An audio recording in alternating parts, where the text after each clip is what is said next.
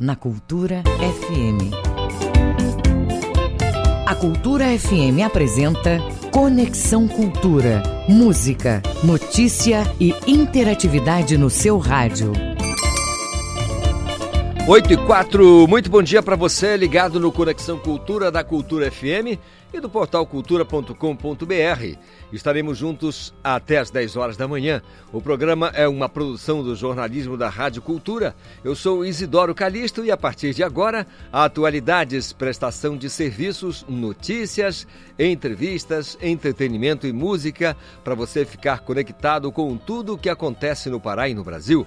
E você, ouvinte, já sabe muito bem que pode fazer parte do programa, pode fazer o Conexão junto com a gente. É só enviar a sua mensagem para o nosso WhatsApp 985639937. Anote lá, 985639937. Para enviar um e-mail é culturafm@funtelpa.com.br. Conexão Cultura. Fica com a gente nesta quarta-feira, dia 24 de fevereiro. Vamos falar sobre o Núcleo Paraense de Recuperação Motora, Cognitiva e Comportamental, e que agora atende aqui também em Belém. Vamos conversar com o presidente da Santa Casa de Misericórdia do Pará, do que o hospital ganhou um selo importante e a gente vai falar desse assunto aqui hoje. Vamos dar detalhes do programa Minha Banda na Cultura teremos os quadros de mídia e mercado e, e, um papo com a médica veterinária Flávia Barros. E temos também a análise esportiva aqui no Conexão com Ivo Amaral. Conexão Cultura na 93,7. 24 de fevereiro, hoje na história. Hoje é o dia da conquista do voto feminino no Brasil. Tem coisa mais importante, hein? 1891, promulgada a primeira Constituição Republicana do Brasil. 1972, incêndio do edifício Andrews mata em São Paulo 16 pessoas. 1984, comício pelas diretas já, realizado em Belo Horizonte, reúne 250 mil pessoas. 1991, os Estados Unidos iniciam sua ofensiva terrestre contra o Iraque devido à invasão do Kuwait. 2011, última missão do voo do ônibus espacial Discovery. Música, informação e interatividade. Conexão Mais Cultura. égua que mistura pai d'égua. Aconteceu no Pará. Mistura de raça, mistura de cores. Tradição e sabores. E o nosso tempero. O famoso banho de cheiro no Pará. A gente se curte, a gente se abraça, a gente se beija e depois acha graça e sai chamegando assim. Meu jasmim, meu bugarim, minha rosa, minha flor, meu dengo, meu chamego,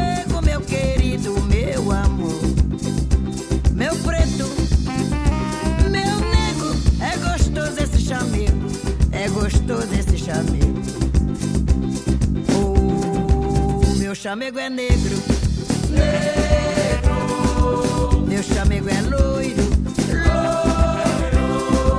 Meu chamego é moreno.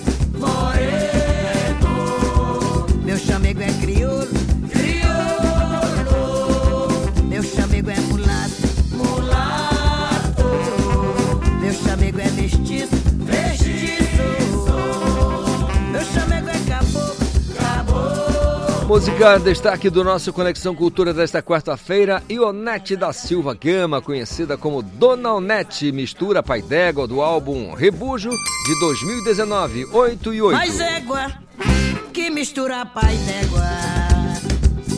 Aconteceu no Pará. Mistura de raça, mistura de cores. Tradição e sabores. E o nosso tempero. O famoso banho de cheiro no Pará. A gente se curte, a gente se abraça, a gente se beija e depois acha graça e sai chamegando assim. Meu jasmim, meu bugarim, minha rosa, minha flor, meu dengo, meu chamego, meu querido, meu amor, meu preto, meu nego, é gostoso esse chamego, é gostoso esse chamego. Chamego é negro, negro, meu chamego é loiro, loiro. Meu chamego é moreno.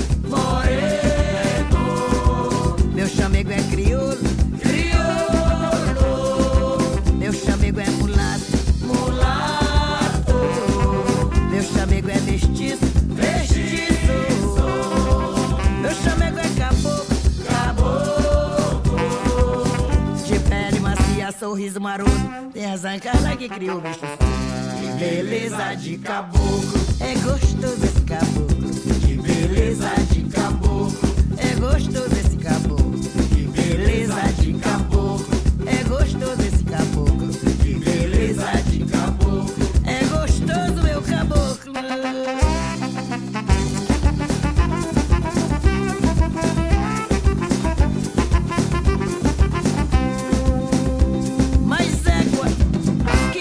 mistura pai d'égua.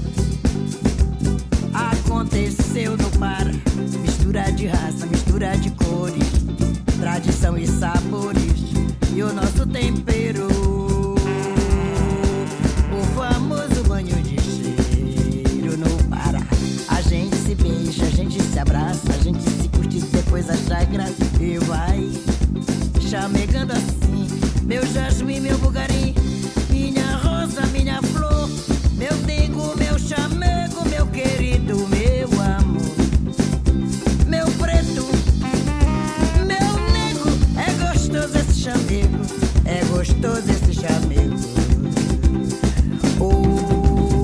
chamego é negro.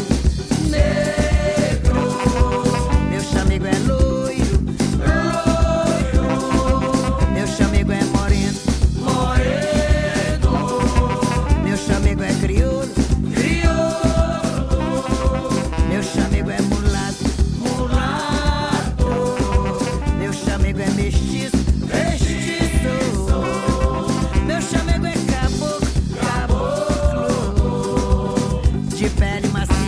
sorriso maroto. Tem as ancas lá que criou o bicho. Que beleza de caboclo, é gostoso esse caboclo. Que beleza de caboclo, é gostoso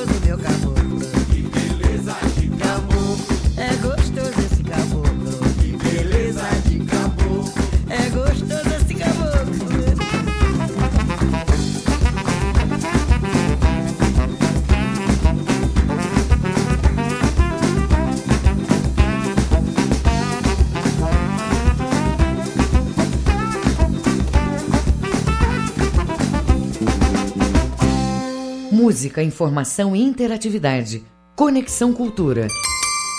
Agora são 8 horas mais 12 minutos ao nosso Conexão Cultura desta quarta-feira. Estamos aí pedindo a solicitação da sua participação aqui através do nosso 985639937, 985639937. Você pode participar com a gente através desse WhatsApp que está aí à sua disposição. Que coisa, né? Hoje não tem chuva, Reginaldo. Não tem água. Que maravilha. Quer dizer, que maravilha não, né? Tem dia, tem chuva que não tem. E aí, é legal? Estamos no Pará, no meio do trópico úmido, né? Olha só, na coluna Mídia e Mercado desta semana, o professor Rodolfo Marques comenta sobre, preste atenção, o movimento de grandes empresas de tecnologia da informação a respeito de segurança, privacidade e remuneração. Rodolfo Marques. Olá, amigos da Rádio Cultura, programa Conexão. Sempre um prazer estarmos aqui, falarmos às quartas-feiras nesta coluna que apresento a mídia e o mercado. E hoje vou falar a respeito das grandes empresas que atuam na internet com questões sobre privacidade, segurança e remuneração. Primeiramente, eu vou comentar um pouco a situação envolvendo o WhatsApp. Né? O WhatsApp fez aquele anúncio, né? faz parte do conglomerado ali do Facebook. No Instagram foi feito um anúncio que haveria uma mudança na política de privacidade do WhatsApp em 8 de fevereiro. Essa data ela foi modificada para 15 de maio. Houve toda uma discussão né, sobre essa questão da política de privacidade e uma debandada, uma saída de usuários para outros aplicativos como o Telegram, por exemplo. E há um banner né, dentro da divulgação do WhatsApp falando a respeito da mensagem comunicando sobre os principais pontos que serão tratados nessa mudança de política. Não só sobre a mudança do prazo, mas sobre como é que vai funcionar essa política de privacidade, o compartilhamento de dados, a questão das notificações, como é que vai funcionar dentro desse novo formato. É uma maneira que o principal aplicativo mundial né, de troca de mensagens, WhatsApp, vem utilizando para tentar diminuir a perda de usuários e maximizar os seus ganhos dentro de um mercado cada vez mais concorrencial. Um outro episódio que chamou a atenção foi a respeito das ações do Google e do Facebook sobre a remuneração em relação a determinados mercados. Na última semana, mais especificamente na quinta-feira, dia 18 de fevereiro, os australianos tiveram um apagão de notícias sem qualquer acesso de conteúdo a notícias locais no Facebook. O Facebook fez esse bloqueio com uma retaliação a um projeto de lei que está avançando dentro do país australiano que pretende obrigar as plataformas de tecnologia a pagar as editoras, as empresas, pelas notícias compartilhadas. No parlamento australiano também avançou a questão do Google. Né? O Google ele busca um grande acordo exatamente para fazer uma parceria com a News Corp, que é o principal grupo de mídia da região e que tem marcas né, como The Times, como The Wall Street Journal. Então há uma possibilidade de parceria aí da Google com esse grande grupo para poder fazer a divulgação de notícias. E há, claro, pagamento de grandes cifras. A questão fundamental que entra em debate é a questão do acesso à informação, o direito e a democratização à informação. E também, nos últimos dias, houve a primeira crise de segurança do Clubhouse, né, a nova rede social de salas de conversas de áudio que se tornou febre no Brasil, no mundo, e um usuário do Clubhouse conseguiu vazar o áudio de algumas conversas em salas privadas, e isso gerou uma movimentação aí aos criadores e gestores do Clubhouse, né, principalmente nesse quesito da segurança da informação e na privacidade dos dados. Então, há uma recomendação dos especialistas em que você tenha exatamente cuidado com o tipo de informação e cuidado também em relação aos dados que você efetivamente vai compartilhar. São as novidades aí dentro do ramo das big tech, das empresas internacionais que lidam aí com comunicação, com informação no contexto da tecnologia. Semana que vem estou de volta aqui no programa Conexão da Rádio Cultura com a coluna A Mídia no Mercado. Um grande abraço a todos. Professor Rodolfo Marques, sempre muito antenado, né? Você repara que se trata de alguns aspectos é, da tecnologia, vem a informação, a segurança, a privacidade, mas tem a palavrinha-chave, remuneração. Né? Quem é? Agora eu fico pensando assim, né? Se a Google ou qualquer outro conglomerado de, de, de empresas nesse sentido assinasse, por exemplo, o jornal A, B ou C, uma vez que ele é assinante, ele pode utilizar, né? Ia ser uma confusão danada, mas a gente trata de tudo isso, de informação, de, segurança, de privacidade, mas quando chega em remuneração, aí a conversa vai para um outro patamar, vai para um outro patamar, porque dinheiro. O Reginaldo costuma dizer que o cachorro é o melhor amigo do homem porque não conhece dinheiro. né, Reginaldo? Agora são 8 horas e 18 minutos. A médica veterinária Flávia Barros vai dar dicas agora importantes aqui para gente cuidar bem dos nossos pets. Falando em cachorro, né? Cuidar bem dos nossos pets. Bom dia, Flávia. Bom dia, Isidoro Calixto. Bom dia, ouvinte do Conexão Cultura. Eu me chamo Flávia Barros, sou médica veterinária da UNAMA e hoje vamos falar sobre a alimentação e ingestão de água dos gatos. Os gatos possuem um padrão de alimentação diferente do cão. Ele é considerado um carnívoro por excelência e, na sua domesticação, nós acabamos impondo uma alimentação que não é composta exclusivamente de carne. Nós acabamos fornecendo rações. Existem uma diversidade de formulações alimentares onde vamos separar com relação ao aspecto físico do alimento, onde temos rações secas e as rações úmidas, que são os famosos sachês. O gato, por ser um carnívoro estrito, eles retiram grande parte de suas necessidades de água das suas presas. Por isso, eles bebem pouca água. Isso está no processo de evolução dessa espécie. E o uso exclusivo de rações secas, consequentemente, diminui a ingestão de líquido, principalmente dos gatos que não costumam procurar água para beber. Por isso, é importante a introdução de alimentação úmida, pois parte de suas necessidades de água serão fornecidas por esse tipo de alimento. Quanto à ingestão de água, é importante estimular, podendo colocar vários recipientes com água limpa distribuídos pela casa, por onde o animal sempre transita ou usar bebedouros do tipo fonte para o fornecimento de águas correntes. A escolha dos alimentos deve ser sempre por um de boa qualidade, respeitando as necessidades nutricionais dos animais. O ideal é sempre que o tutor busque orientações médicas veterinárias para fornecer a melhor dieta para o seu animal. Tá aí Flávia Barros sempre com uma dica legal, uma dica importante aqui para a gente cuidar bem dos nossos animais de estimação, né? Quem não gosta de um bichinho em casa, especialmente as crianças, para o divertimento, a alegria de todos na casa da gente. É importante também cuidar bem dos bichinhos, né? Não, evitar problemas. 8 horas 20 minutos, geração Y representa 42% dos candidatos que mais procuram capacitação para concursos públicos.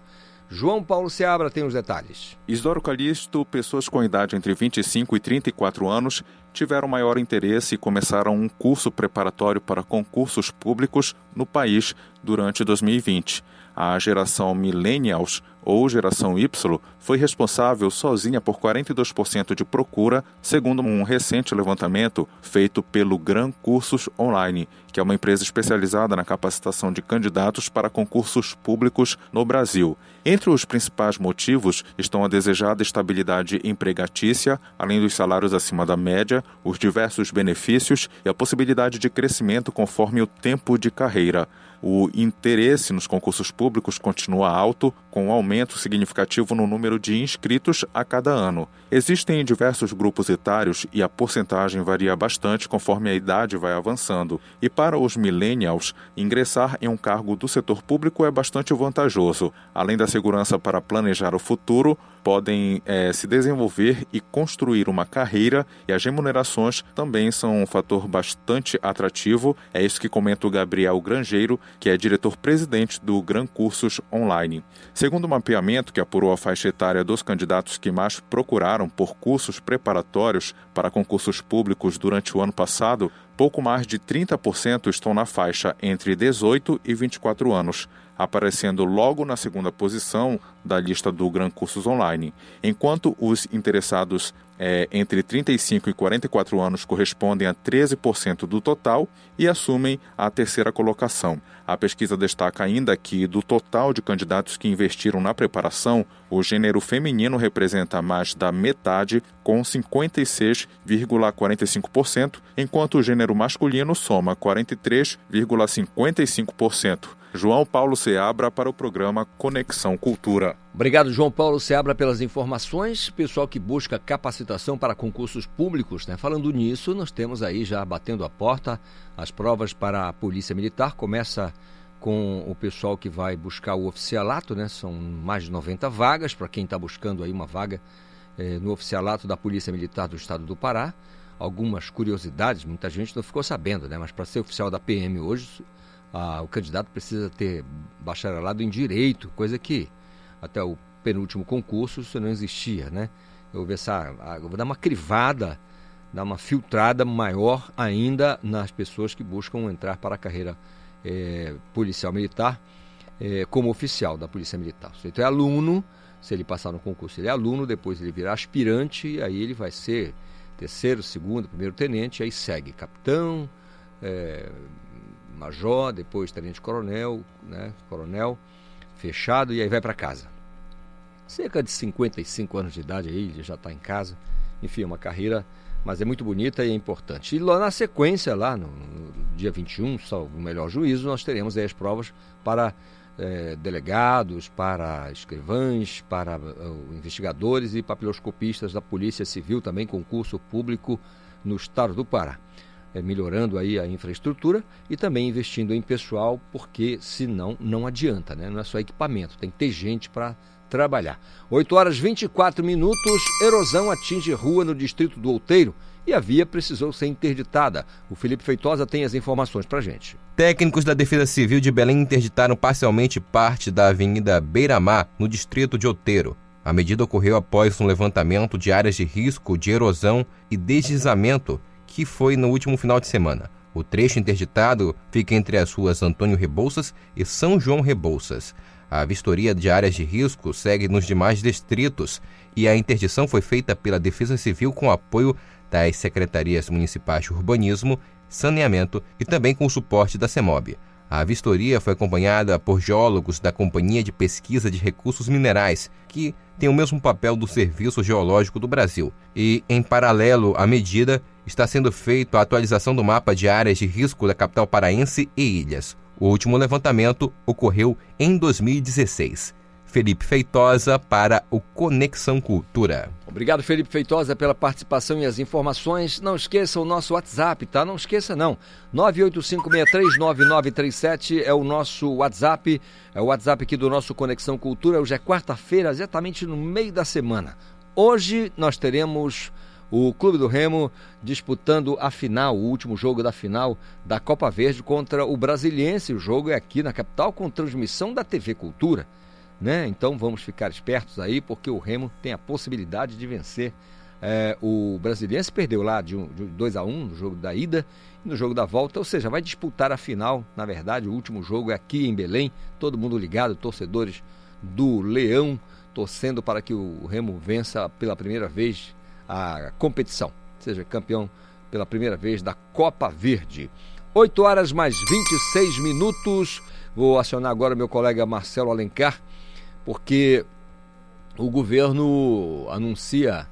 Na verdade, eu vou trazer aqui é, é uma informação do Marcelo, em que a Receita Federal anuncia hoje as regras da declaração do imposto de renda. Então você tem que estar atento, porque a Receita Federal, quando anuncia essas regras, é bom ficar de olho para não cometer nenhum erro e não ter problema lá na frente com a questão do imposto de renda. Marcelo Alencar. Hoje a Receita Federal anuncia as regras e os prazos para preenchimento e entrega da declaração do imposto de renda da pessoa física 2021.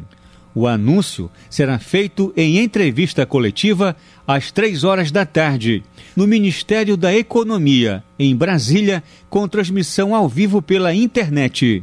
Quando há alterações, geralmente a Receita Federal adianta detalhes por meio da tabela do imposto de renda. Mas como nada foi divulgado, espera-se que a Receita deverá manter as mesmas regras e valores adotados nos anos anteriores. Saiba mais detalhes das regras, prazos e quem precisa declarar o imposto de renda no site gov.br barra Receita Federal barra PT-BR. Marcelo Alencar para o Conexão Cultura. Obrigado, Marcelo Alencar, pelas informações. 8 e 27 o Arley também de olho aqui na programação, acompanhando aqui e já participando, dando as suas dicas. Ele que, junto com o Paulo, fazem uma festa danada, né? E vão torcer para o Remo hoje contra o Brasiliense. O Remo pode ser campeão. E, Reginaldo, empolgação, mas é até a página 5 aí. O jogo tá 2 a 1 um para o Brasiliense, tá? Tem que ter cuidado e entrar focado. Focado, senão pode complicar a história no meio do caminho. Jogando em casa fica tudo mais fácil. Olha, termina em 2022, portanto, no ano que vem, o prazo para que os alunos dos cursos superiores ilegais, né, lá na cidade de Bragança, eles peçam indenização, precisam acionar é, aí os mecanismos legais para pedir indenização por esses cursos em que eles se matricularam e esses cursos estavam é, postos de maneira ilegal. O João Paulo Seabra tem para a gente as informações. Isidoro Calixto será encerrado em outubro de 2022 o prazo para que ex-alunos de cursos ilegalmente anunciados como de graduação e pós-graduação em Bragança peçam à Justiça a indenização a que têm direito. É o que alerta o Ministério Público Federal. Os cursos julgados ilegais pela Justiça Federal são os que foram realizados pela parceria entre as empresas Fundação Educacional Getúlio Vargas, a FEGV, e a Faculdade Reunida, a FAR. As empresas promoveram cursos superiores no município sem autorização do Ministério da Educação, MEC, é o que apontou a ação do MPF de 2013. Em sentença, a Justiça Federal confirmou a ilegalidade e determinou o pagamento de indenização por danos morais e materiais aos prejudicados. E para solicitar a indenização, os ex-alunos prejudicados devem ajuizar um pedido de liquidação da sentença do processo número relativo ao item B6 da decisão, o que pode ser feito na Justiça Federal em Castanhal, que proferiu a decisão. Os ex-alunos prejudicados que não morem em Castanhal podem fazer o pedido na sede da Justiça Estadual do município onde eles vivem. O ajuizamento do pedido deve ser feito por meio do advogado particular ou da defensoria pública. No pedido é preciso comprovar o vínculo com a instituição de ensino, o tamanho dos prejuízos materiais e a existência de danos morais. De acordo com a ação ajuizada pelo MPF em 2013, a FEGV ofertava cursos de graduação e pós-graduação em Bragança sem autorização do MEC e pretendia validar os diplomas por meio da parceria com a FAR, que também não tinha autorização do MEC para promover cursos superiores no município. João Paulo Seabra para o programa Conexão Cultura. Obrigado, João Paulo Seabra. Agora são 8h30. Estamos apresentando Conexão Cultura.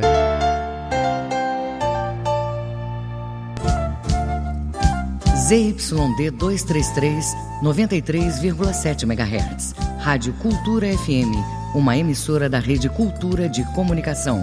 Fundação Paraense de Rádio Difusão, Rua dos Pariquis, 3318. Base operacional, Avenida Almirante Barroso, 735, Belém, Pará, Amazônia, Brasil. As culturas africanas e afro-brasileira. A luta contra o preconceito e o racismo, a preservação do meio ambiente e o respeito aos direitos humanos. Axé Pará, a voz negra no seu rádio. Um programa do Centro de Estudos e Defesa do Negro do Pará, SEDEMPA. Toda quinta, nove da noite, aqui na Cultura. Apoio Cultural Bampará. Onde tem Pará, tem Bampará. Voltamos a apresentar Conexão Cultura. É isso, são 8h31 e o nosso Conexão Cultura no ar e você segue participando pelo nosso WhatsApp 985639937. Olha, Belém tem um núcleo paraense de recuperação motora cognitiva e, e comportamental, o NUPA.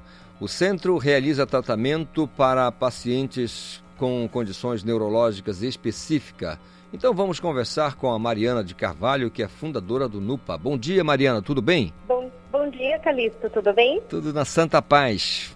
Explica pra gente o que é o núcleo, como é que ele funciona. Então, é, o núcleo paraense, é, ele realiza tratamentos, né, neurológicos baseados em evidências, né? A gente montou já, é, já tem um histórico, nós temos uh, dois núcleos em Curitiba, né? Então a gente já tem uma experiência com um número uh, de pacientes altos, assim, muitos pacientes. Então a gente resolveu trazer é, o formato em que a gente trabalha já para a população daqui, né? É, de uma forma com, com, inovações e tecnologias no tratamento de pacientes como com autismo, pacientes que tiveram AVC, traumatismo crânioencefálico, paralisia cerebral e, os, e com profissionais é, altamente qualificados e certificados. Legal. Agora, assim, no geral, e a, e a sua opinião, e como profissional, também como, como, enfim, cidadã, a importância de um núcleo dessa envergadura para os pacientes é, com danos neurológicos?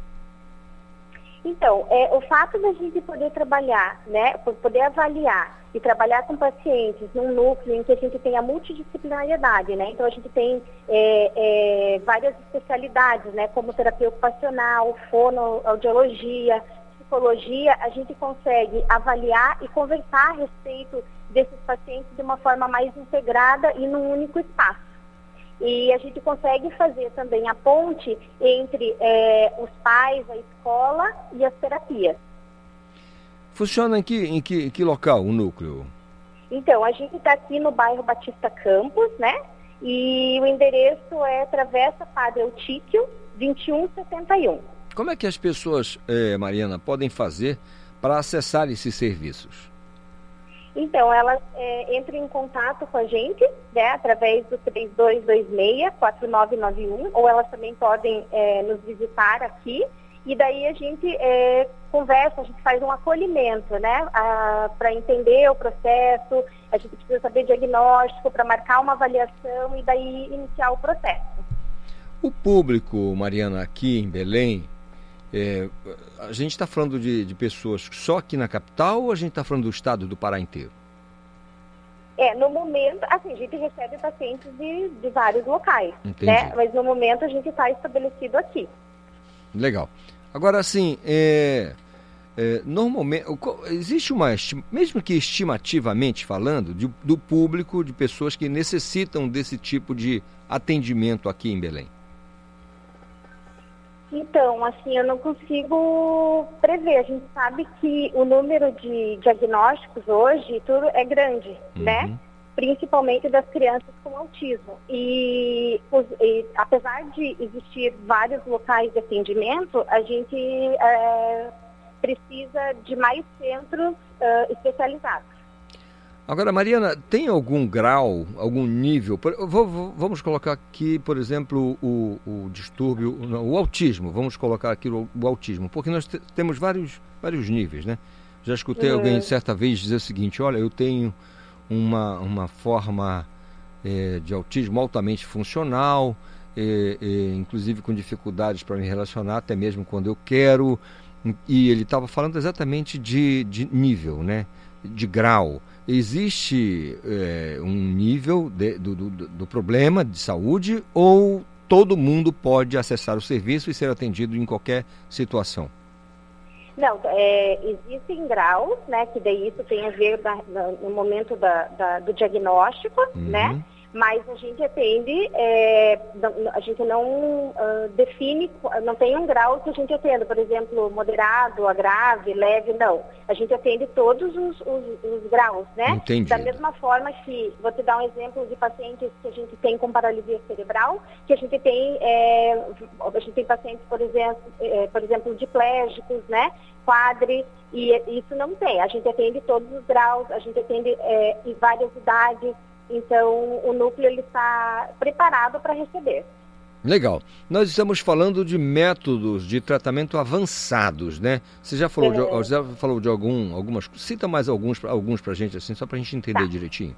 Então a gente trabalha, como eu falei, comentei no início, que é baseado em evidências, né? Uhum. São tratamentos que já têm estudos de que, e comprovação para que, que dê certo, né? Então a gente trabalha, é, por exemplo, no autismo, o conceito ABA, a gente trabalha é, o modelo Denver, a gente tem a neuromodulação, que é uma técnica super avançada e nova, a gente trabalha com é, intensiva e vestes terapêuticas, a gente trabalha com realidade virtual imersa, treinamento locomotor e esteira especializada. Entendido. O espaço de vocês, como é que é? O espaço físico, é, é- onde as pessoas são, como você falou, fazem um acolhimento, e como é que acontece? Tem um espaço? Então, Fala pra gente é uma desse casa, espaço. aham, e daí são salas individuais, né? Então a gente faz o tratamento individualizado. E daí eh, a gente tem salas eh, específicas, né? Por exemplo, psicologia, fonoaudiologia, e a gente tem, di- é dividido, né? A gente tem uma área motora, que são só para pacientes motores, e a gente tem um espaço que são para pacientes eh, com autismo. Legal. Agora a gente sabe que sempre existiu é, pessoas com esses problemas, não é novidade, não é coisa de 10 anos, é coisa de muito tempo. Eu queria saber, a nível de curiosidade aqui, qual foi o princípio, né, se eu posso utilizar esse termo ativo, o princípio ativo aqui para vocês criarem um NUPA. Então, é, a gente, o- o a nossa, né, a nossa função sempre, é, como terapeutas e, e como, inclusive, locais de atendimento, é a gente proporcionar é, esse tipo de atendimento para pacientes, né? Então, a gente sabe que existem várias, mas isso vem, eh, vem crescendo, né? E hoje a gente consegue proporcionar, como eu falei no início, é, um local em que a gente acolhe e consegue realizar todas as terapias. E antigamente, não antigamente, sempre, sempre existiu atendimento né, de qualidade, só que sempre individuais, separados, né? E também ah, é cansativo, enfim, para os pais, às vezes, se locomover pela cidade inteira, levando em cada ah, terapia específica, né? Então, a questão de montar um espaço foi pensando isso, de integração, né? De integrar eh, o tratamento. Legal. A palavra do momento, né? Integração. Sem integração não se chega quase a lugar nenhum. Ou seja, o sujeito sozinho não dá. Agora eu pergunto a você, justamente de integração, quantas pessoas fa fazem parte do núcleo? Quem está envolvido diretamente no núcleo paraense de recuperação motora e cognitiva e comportamental? Tá, você me diz o número, você diz quais profissionais? É, a quantidade de pessoas envolvidas, não necessariamente que profissionais, mas quantas pessoas estão diretamente envolvidas? Então, é, na verdade a gente tem né, um setor administrativo uhum. né, que cuida de todo o processo de, é, de marcar avaliação, de cuidar da agenda, de todo o processo burocrático da clínica. Né? A gente tem, to, é, tem a coordenação que cuida e orienta os profissionais e a gente tem supervisões e os profissionais. Daí, uh, profissionais cada um com a sua especialidade. Eu não, eu não sei se eu ouvi direito, também o meu ouvinte, se ele ouviu direitinho, o núcleo passou a funcionar a partir de quando? É, desde segunda, dia 22. Legal, desde segunda, dia 22, então, Belém agora tem um núcleo paraense de recuperação motora cognitiva e comportamental, que é o NUPA. Agora, Mariana, fala pra gente da sua expectativa, né, a partir da, da, da criação do núcleo, qual a expectativa para esse tipo de atendimento? Como é que você acha que vai ser a receptividade? Qual a tua expectativa? Eu acredito assim, a minha expectativa ela é grande, mas realista, né? É, é, a gente vai recebendo e conforme uh, o paciente e a família vai sentindo uh, a forma como acontece, as evoluções, a gente vai é, conseguindo aumentar o número de procura, né? Eu acho que é, serviço de qualidade, resultado bom, sempre faz com que as pessoas nos procurem. Né? Então, assim, eu já tenho experiência nesse formato de trabalhar e eu sei é, que, que dá certo porque a gente consegue resultados e a gente consegue é, fazer com que uh, várias outras pessoas possam ser beneficiadas, né? Quando a gente abre um, um, núcleo ou um centro, é que a gente possa ajudar várias famílias e vários pacientes. E esse é o nosso objetivo. Muito bem, Mariana. Lá no Rio Grande do Sul, onde você nasceu, é, já tem um núcleo assim? Tenho, dois. É? Eu, uhum. eu acertei então o, o estado? Não escutei. Eu, eu acertei o estado onde você nasceu, então? Não, é Paraná. Sabia. Sabia que era sul, só eu dei aquele chutaço de direita no Rio Grande do Sul. Mas acabei acertando, porque eu também sou paranaense. Estou aqui na Amazônia há muito tempo, mas assim a gente segue, se entende direitinho. Mariana, olha, muito obrigado pela conversa aqui conosco no, no nosso Conexão Cultura falando sobre o Núcleo Paraense de Recuperação Motora e Cognitiva e Comportamental, o NUPA, importante da sua expectativa. Tomara que vocês tenham muito sucesso no trabalho de Obrigada. vocês, ajudando as pessoas. É, vamos torcer para que a receptividade também seja muito boa. Sim. É, e a gente agradece mais uma vez a sua participação no, no, no programa. Muito obrigado. Ótima, ótima quarta-feira para você, tá bom? Tá bom, para vocês também. Obrigado. Muito bem, 8 horas 42 minutos. Olha, a Secretaria Municipal é, de Saúde da capital é, inicia a aplicação da segunda dose da vacina contra a Covid-19 para idosos de 85 anos de idade. A Joana Mello vai trazer os detalhes para gente. Nesta quarta-feira, a Secretaria Municipal de Saúde, a SESMA, inicia a aplicação da segunda dose da vacina contra a Covid-19 nos idosos de 85 anos ou mais, que já receberam a primeira dose do imunizante durante a primeira ação de vacinação. A ação exclusiva para quem vai tomar a segunda dose segue na quinta, 25 e na sexta, 26 das 9 horas da manhã às 5 horas da tarde, em 14 postos de vacinação em sistema de drive-thru e a pé. A meta é aplicar o reforço do imunizante em aproximadamente 12 mil idosos. As pessoas com dificuldade de mobilidade serão vacinadas em casa, desta vez sem a necessidade de novo cadastramento, já que todos possuem cadastro no sistema. O serviço de vacinação domiciliar entrará em contato com idoso ou parentes via telefone cadastrado para agendar a vacinação. Você pode conferir os postos de vacinação contra a Covid-19 no site da SESMA. Joana Melo para o Conexão. Obrigado, Joana Mello, pelas informações. É importante demais, né, gente? 85 anos. Aquele pessoal lembra quando começou a campanha de vacinação, as primeiras doses? As primeiras doses mesmo e da primeira fase. Ou seja, agora é a segunda dose para o pessoal de 85 anos de idade Todo mundo então vacinando os idosos, não vamos esquecer, é a segunda dose, né? Não pode bater na trave, tá de cara pro gol, é só né, encaixar, fazer, mandar para as redes. Hospitais do estado do Pará estão entre os que mais recebe, receberam reconhecimento da Organização Nacional de Acreditação, o ONA, que concede um selo de qualidade. A acreditação é um método de avaliação que busca, por meio de padrões eh, e requisitos previamente definidos, promover a qualidade e a segurança da assistência no setor de saúde a maior maternidade pública do norte do país, a Santa Casa de Misericórdia do Pará, recebeu essa certificação. Sobre a importância do selo, eu converso agora com o presidente do hospital, Dr. Bruno Carmona. Doutor Bruno, bom dia, tudo bem? Bom dia, Isidoro. Bom dia, ouvintes da rádio. Estamos a postos aqui, meu querido. Tudo na Santa Paz, né? Graças a Deus. Doutor, para ser acreditado, para ser receber né, da organização é, precisa comprovadamente atender aos padrões definidos pela ONA, é, reconhecidos internacionalmente. Os padrões são é, esses que a Santa Casa alcançou. Que padrões são esses? Explica para gente.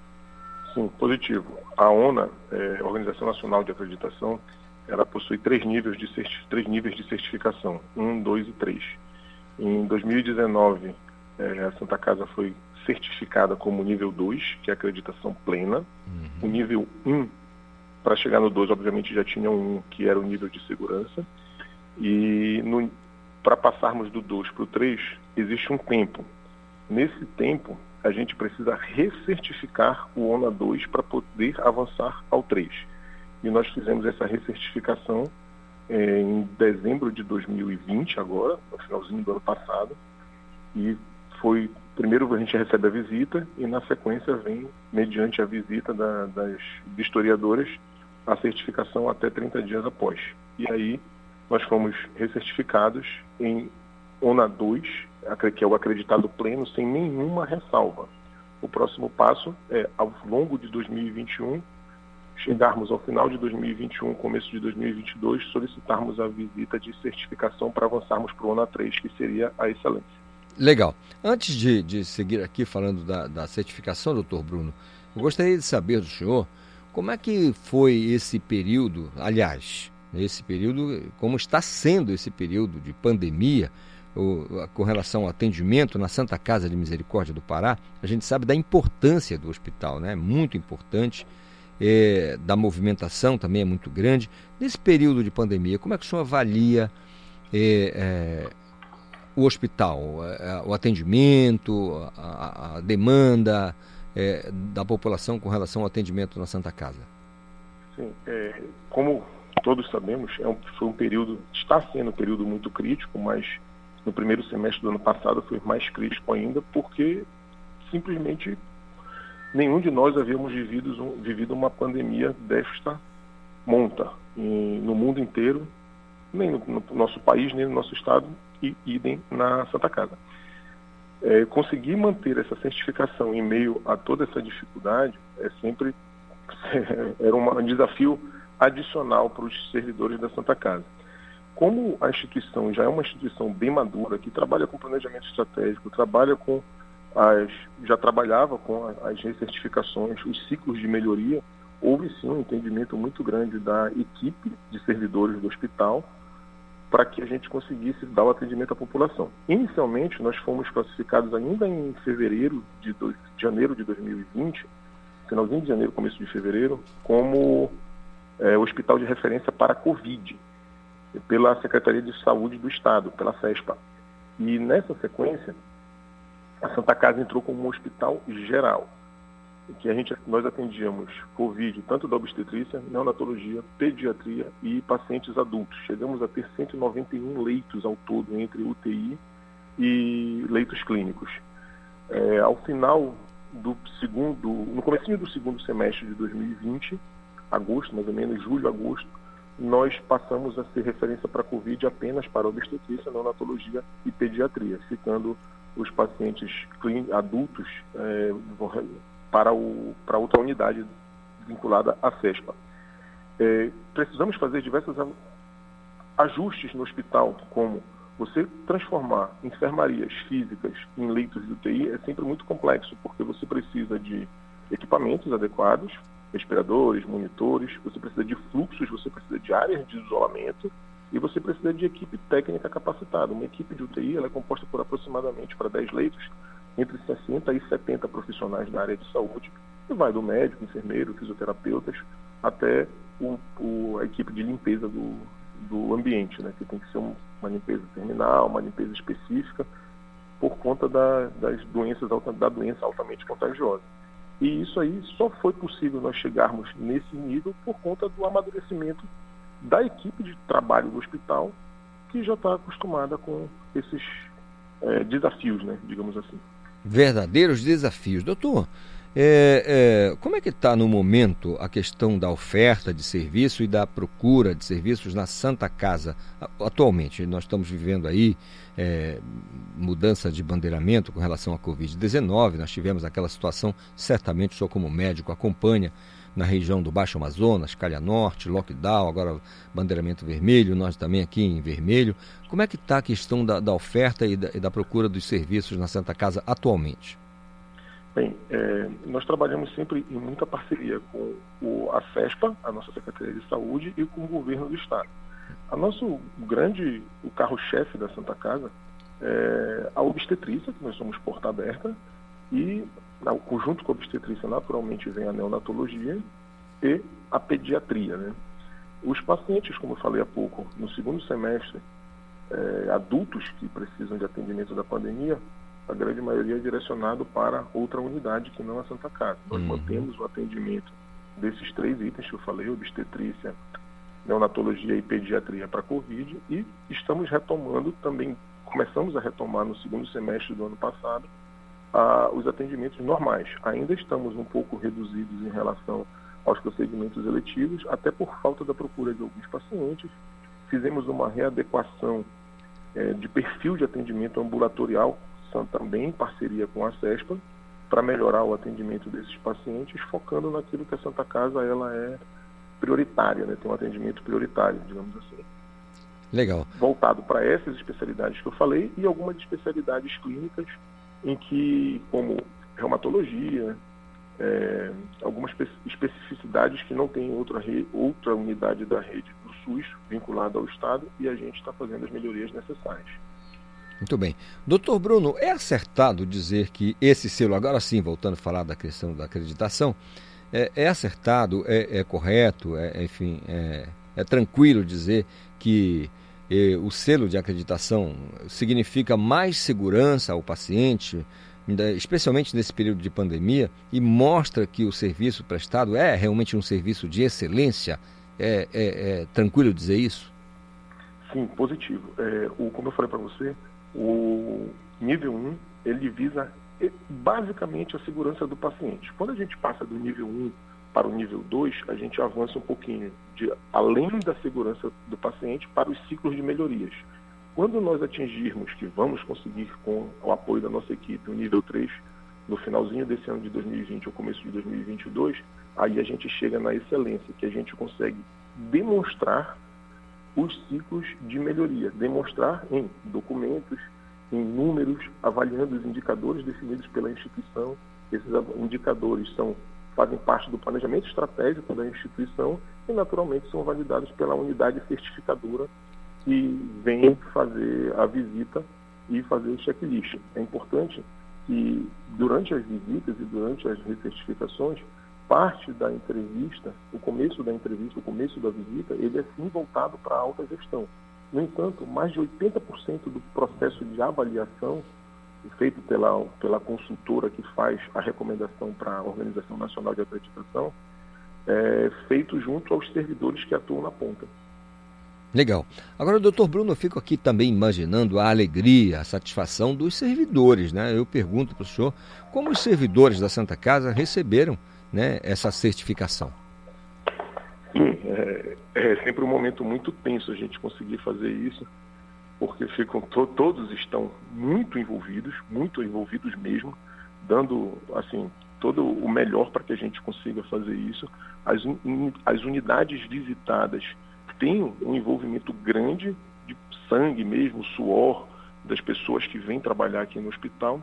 E aí, no dia que a gente recebeu, realmente é uma festa enorme dentro do hospital para os servidores. Né? É, no primeiro momento, quando a gente recebe a, a notícia das historiadoras, a gente diz, as historiadoras dizem para a gente que elas vão recomendar a, acreditar, a recertificação. Já foi uma festa grande, mas aí a gente tem que esperar o período de, form, de formalização por parte da, da Organização Nacional de Acreditação que veio agora só em janeiro. E aí a gente segue com a grande vitória do hospital dando visibilidade, porque isso mostra uma melhoria no atendimento à nossa população. Legal. Esse que é o principal objetivo. Com, comparando aqui com a sétima arte e, e Hollywood, quando acontece uhum. a indicação ao Oscar já é uma festa, né? E quando acontece a, o Oscar aí, aí é o apogeu, é o, o Everest, o ponto mais alto da alegria. Doutor, o senhor, é o, o senhor é o presidente da Santa Casa. Hoje, é, só para informar os nossos ouvintes aqui do Conexão, é o corpo hoje é, de servidores da Santa Casa? É, é trabalha com quantas pessoas hoje para fazer a Santa Casa funcionar como esse tão importante hospital? Nós temos 2.700, é, aproximadamente entre 2.700 e 2.750 que são servidores, sejam efetivos, temporários ou comissionados, e mais quase mil é, colaboradores de empresas terceirizadas, como limpeza, alimentação, manutenção predial. Dá, ao todo, dá em torno de 3.500 pessoas, 3.500, 3.600 pessoas que circulam diariamente no hospital para atender a nossa população. Doutor Bruno, é bastante gente, viu? É bastante é, gente. Verdade. É um, é um, digamos que é um, um, um condomínio aí de porte médio, né? De pessoas trabalhando na Santa Casa. O senhor é anestesiologista, né? Positivo. O senhor atua, além de presidente da sua função, gestor, o senhor também é, é, opera, ou seja, ajuda a operar? Claro, botando sim. o povo para dormir, se eu posso usar esse termo. Sim. Na anestesia, botar para dormir. Botar o grande desafio é acordar o paciente saudável, restituindo a ele respiração, as funções básicas, enfim. É, mas a reduzir, quando assumi a Santa Casa, reduzir bastante a minha atividade como médico anestesiologista. Hoje em dia eu faço apenas dois dias, duas tardes na semana faço anestesiologia, o resto do tempo é dedicado à função de presidente da Santa Casa. Muito bem. Como gestor. E dentro da Santa Casa eu atuo apenas na gestão, não na assistência propriamente dita. Legal. Ficou bem claro aqui para o nosso. Doutor, olha, tenho certeza que o ouvinte do Conexão não fazia ideia da, da quantidade de pessoas envolvidas, de trabalhadores, de servidores, de todas as formas, como o senhor disse, todos, todos os regimes ligados à Santa Casa. E a gente aqui com a sua palavra, vendo que é muita gente para fazer esta máquina funcionar. Doutor Bruno, é, qual o próximo passo? Só, o senhor já falou lá atrás, mas só para o próximo passo agora para avaliação do, no próximo ano. É, a, o principal objetivo é a gente chegar na excelência, que é o nível 3, e para isso a gente tem que manter todas as atividades do nível 1 e nível 2 e a manutenção ela, eu costumo dizer aqui no hospital que ela é um pouco mais difícil do que quando você tem um objetivo para chegar naquele objetivo. Porque depois que você alcança o objetivo, dá uma relaxada, natural do ser humano. E aí a gente tem que manter todas as atitudes que nós mantivemos para atingir o objetivo do nível 1 e 2. E o próximo passo para chegar na excelência é a gente seria é, é nós conseguirmos demonstrar é, de forma bem clara, bem óbvia, os ciclos de melhorias.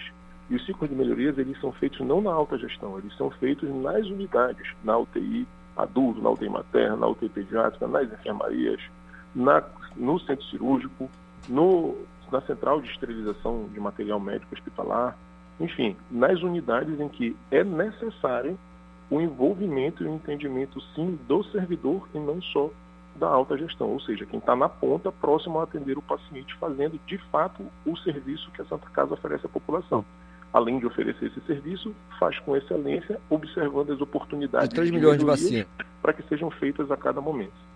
E evidenciando isso de forma quanto mais, né? sem que não haja dúvida que se tivermos algum evento adverso, nós fizemos, reconhecemos, discutimos, propomos ações, propomos os ciclos de melhoria para que aquele evento adverso não se repita. E aí a gente atende melhor a nossa população.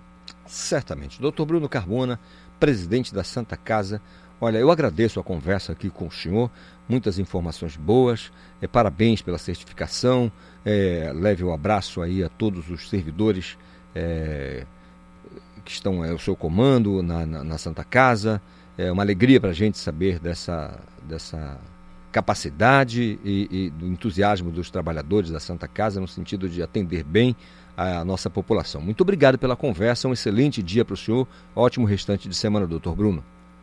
Muito obrigado, Isidoro, muito obrigado, ouvinte, pelo período disponibilizado para a gente poder mostrar as ações da Santa Casa. Eu queria deixar registrado, em primeiro lugar, um agradecimento a Deus, segundo, aos servidores da Santa Casa, ao nosso governador, que tem dado todo o apoio necessário para a Santa Casa evoluir, e à Secretaria de Saúde do Estado, que também nos dá todo o apoio necessário para chegarmos aonde chegamos nesse momento como instituição pública da administração indireta do Estado. Perfeito, doutor. Muito obrigado mais uma vez. Agora são nove em ponto. Estamos apresentando Conexão Cultura.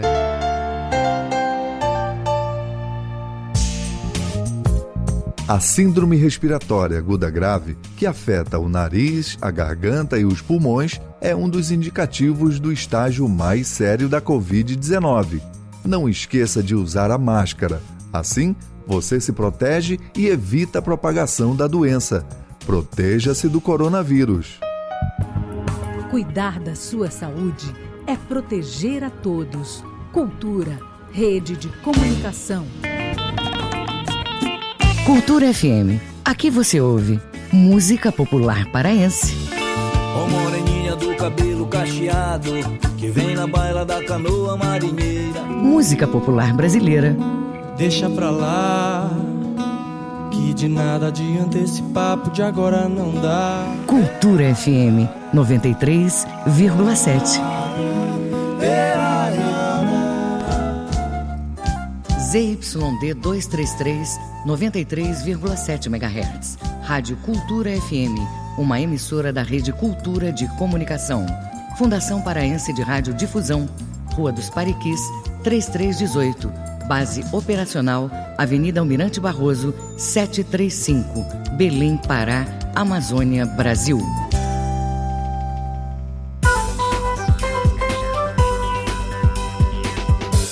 Voltamos a apresentar Conexão Cultura. Agora 9 horas 2 minutos. Esporte. A hora do esporte com Ivo Amaral. Bom dia, Ivo.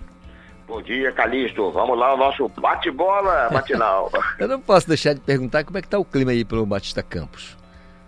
Olha, hoje não tá tão. Perdão, a garganta amanheceu ruim. hoje não tá tão escuro, mas olha, as nuvens estão voltando por aqui, hein? E o clima tá meio frio, aquele clima dos últimos dias, olha. Eu, o clima que tá um negócio aí, o nosso frio paraense mesmo. Mas tá dando, pessoal foi. Minha filha foi caminhar agora, chegou de viagem, foi caminhar na Praça Batista Campos, que o clima tá uma delícia. É, clima que você gosta, né, Ivo? Pô, melhor que aquele calor, né, de 34, 35 graus, que é duro de aguentar, pô. Verdade. Agora, Ivo, os olhares todos voltados para o último jogo do, da, né, da final, fizemos a, a, o jogo é. da ida, agora o jogo da volta, o clube do Remo enfrentando o Brasiliense, no placar, né, ao contrário, 2 a 1 um para o Brasiliense, e o Remo, na sua opinião, e pelo que você escutou, e nas suas conversas, nas suas apurações, entra sim. em campo com possibilidades de reverter esse quadro e ser campeão? Eu, eu acho que claramente sim, entra com possibilidade de reverter. Não é um jogo fácil, né? Porque a, a, a, o time já entra perdendo em campo, é sempre uma responsabilidade muito grande e uma tensão nervosa que aumenta. Eu acho que mantenho aquela, aquela expectativa que o Remo tem pelo menos 60% de possibilidade de chegar ao título, vai repetir o time que fez até uma boa partida, guardada as devidas proporções que o seu elenco apresenta no primeiro jogo. Com alguma sorte melhor, poderia no mínimo ter empatado, mas acabou perdendo. Mas hoje é outro jogo, outra história o Remo ainda não tem um elenco mais poderoso, está tentando algumas contratações. Pelo que o Reginaldo me conta também, o jornal está anunciando, é, melhorou um pouquinho o nível, né? Estava uma pobreza dos diabos esse ano em matéria de gente com o futebol do Pará, né? O exemplo que eu dei daquele, perdão, daquele Renan Gorni, pô, que há três anos passou por aqui, não conseguiu jogar bem, estava na reserva do confiança e o Remo contrata para reforçar seu ataque. Enfim, é, é uma situação complicada, né? Mas tá, o Remo está tentando manter agora o G2, que vinha muito mal e de repente voltou a crescer, foi um jogador fundamental nas vitórias do Remo nos seus últimos jogos e até na apresentação do jogo inicial contra o Brasiliense da em Brasília. Né? Dizem que as bases salariais estão sendo acertadas, o jogador estava emprestado pelo Nacional de Montevidéu e tudo indica que ele deve permanecer em Belém. Hein, Calixto? Legal. Agora, Ivo, é, alguns jogadores são interessantes assim, às vezes eles tinham que ser estudados por alguma, sabe, alguma agência assim bem importante, tipo a NASA, sei lá, alguma. eu fico imaginando. Você vai lembrar, eu sei que você vai lembrar porque você é um cara que tem uma memória incrível. Você vai lembrar do Denner, lembra do Denner? Jogo, jogo na portuguesa e que fez aquele. Deu um drible desconcertante no Maradona. Lembra do Denner? Repete um bocadinho o nome, que de repente o som baixou aqui. Você lembra do Denner? Lembro, claro, claro. Teve uma morte trágica, né? Na famosa curva do Calombo, na Lagoa Rodrigo de Freitas, no Rio, né? O carro bateu numa árvore e o cinto não estava bem ajustado e ele acabou morrendo estrangulado. E ele estava vindo de São Paulo, veio de, de, com um carro guiado por um amigo, né? Depois de ter ido tratar de negócios em São Paulo. Foi um jogador de curta carreira no futebol brasileiro, curta carreira, brilhou na portuguesa, no Vasco aparecia bem, não chegou a, a, a, no Vasco a repetir tudo aquilo que se esperava. Mas era um jogador de grande futuro e com a morte dele gerou até uma briga entre Vasco e Portuguesa. A Portuguesa queria que o Vasco pagasse o passe, o Vasco não queria pagar. Enfim, uma perda muito grande para o futebol brasileiro naquela altura. Eu citei aqui o Denner, é, é, Ivo, porque você falou é, de jogadores aí, citou jogadores que estavam ah, muito mal, não jogavam, de repente começa a jogar bem. O Denner também, claro, teve seus, seus altos e baixos, mas sempre um cara que chamava atenção, porque eh, trabalhava com o que o brasileiro gosta, que é o drible, o futebol arte, né? É, imitava ali o Pelé, teve muita gente que fez, poxa, o cara dá a, me, a mesma alegria que o Pelé, dribla com, aquela, com aquele entusiasmo, não apenas por driblar, mas ele gosta de, de, né? Aquilo é o prazer dele. Que, que acontece na tua, opinião, na tua opinião com esses jogadores que, ora, não estão jogando nada e de repente passam a produzir e jogar alguma coisa? Olha, isso acontece, isso acontece, porque é, inclusive, uma vez, um tempos atrás, o Calixto, eu vi uma reportagem é, que dizia craques de um só jogo. Jogadores que fizeram uma grande partida na vida e nunca mais jogaram. Isso acontece com frequência. No Pará já tivemos, já tivemos alguns casos. Eu me lembro do, do suplente que o Paysandu tinha, do tempo do Dario, um rapaz chamado André. Esse André um dia entrou no time do Paysandu, fez seis gols. Depois nunca mais fez nada na vida. Então há jogadores que despontam assim, outros ficam no esquecimento, quando a gente pensa que ele é, é, é não tem mais nada a acrescentar, voltam a, a apresentar um, um, jogo brilhante. Por exemplo, o Paysandu, naquele tempo se trazia jogadores de certo porte, até de grande fama, trouxe uma vez para cá o Ivair. Ivair era apontado por muitos na década de 70 como herdeiro do Pelé. Era o príncipe Ivair. Ivaí chegou aqui no Paysandu, sabe o, Paysandu, o que ele fez? Não jogou nada. Nada. nada. Ainda fez um gol da estreia numa vitória do Paysandu contra o Internacional, mas depois se apagou completamente. Não é? Enfim, esse mercado da bola é, é uma coisa, às vezes, surpreendente. A gente critica certas contratações, mas às vezes o cara investe, contrata e o retorno não vem. Ainda recentemente, eu apostava muito que esse cara ia fazer sucesso aqui no futebol do Pará, você me recorda, recorda daquele meio-campista Fábio Baiano. Passou pelo Corinthians, Sim. passou pelo Flamengo, titular Sim. do Flamengo, titular do Corinthians, chegou aqui no Paysandu, foi uma decepção. Isso acontece também, infelizmente, apesar de algum investimento feito, nem sempre o retorno é compensador. Legal. Você tem acompanhado a trajetória do Pikachu ultimamente? Olha, o Pikachu, realmente eu, eu, eu, fico triste. Parece que ele estava no banco, inclusive, no último jogo, com a toalha coberta, choroso. É, o Pikachu foi um fenômeno, a certa altura, jogando na lateral direita, ele tem um recorde mundial, né? E o lateral, olha esse recorde do Pará, é o lateral que mais marcou gols no mundo. Ele chegou a 104 gols, batendo Paul Breitner da Alemanha, que tem 103. O problema é que tem sido muito prejudicado com essa constante troca de posições, né? O Vanderlei Luxemburgo jogava, colocou no meio, depois colocou mais jogando até aberto como ponta direita. Essa troca de posições prejudica o jogador. O Pikachu é, deve ser mantido como lateral direito, que é um lateral muito agressivo no seu estilo, embora a gente sabe que ele marca mal. Mas, de qualquer modo, ele está numa maré que poderia estar bem melhor no futebol carioca. Legal.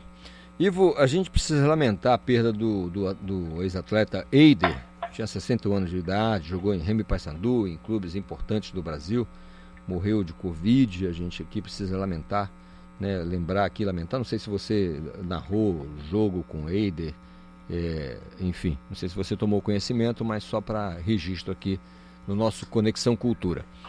Agora, Ivo... Não, eu soube, eu soube ontem, uhum. evidentemente, pelo noticiário, Gente, é tanta gente doente, rapaz, com essa terrível Covid, que a gente nem sabe, de repente, o cara está doente, de repente você já vê é, a notícia do seu falecimento.